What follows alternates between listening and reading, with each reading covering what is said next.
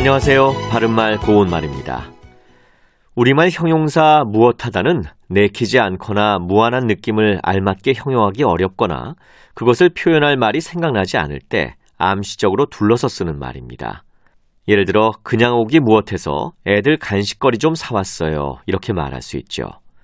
그렇다면 무엇하다의 주운말은 뭐라고 생각하십니까? 무엇하다의 주운말은 세 가지가 있습니다.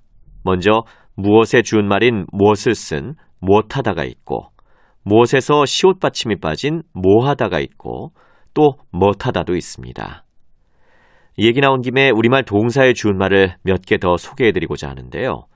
안쪽으로 밀어넣거나 들여보내다 등의 뜻이 있는 들이밀다의 주운말은 디밀다입니다. 이불 속에 다리를 디밀다, 서류를 서랍 속에 디밀다와 같이 쓸 수 있죠. 또 동사 헤어지다와 헤어지다가 있는데 발음을 주의 깊게 들으셨다면 이 두 동사의 차이를 아셨을 겁니다. 헤어지다의 첫 음절은 아이, 애 모음이고 헤어지다의 첫 음절 모음은 어이, 애죠. 먼저 헤어지다는 달아서 떨어지다를 뜻하는데 주운말은 해지다고 해진 구두, 해진 양말과 같이 쓸 수 있습니다. 반면 헤어지다는 모여있던 사람들이 따로따로 흩어지다 등 여러 가지 뜻이 있는 동사로 주운말은 해지답니다.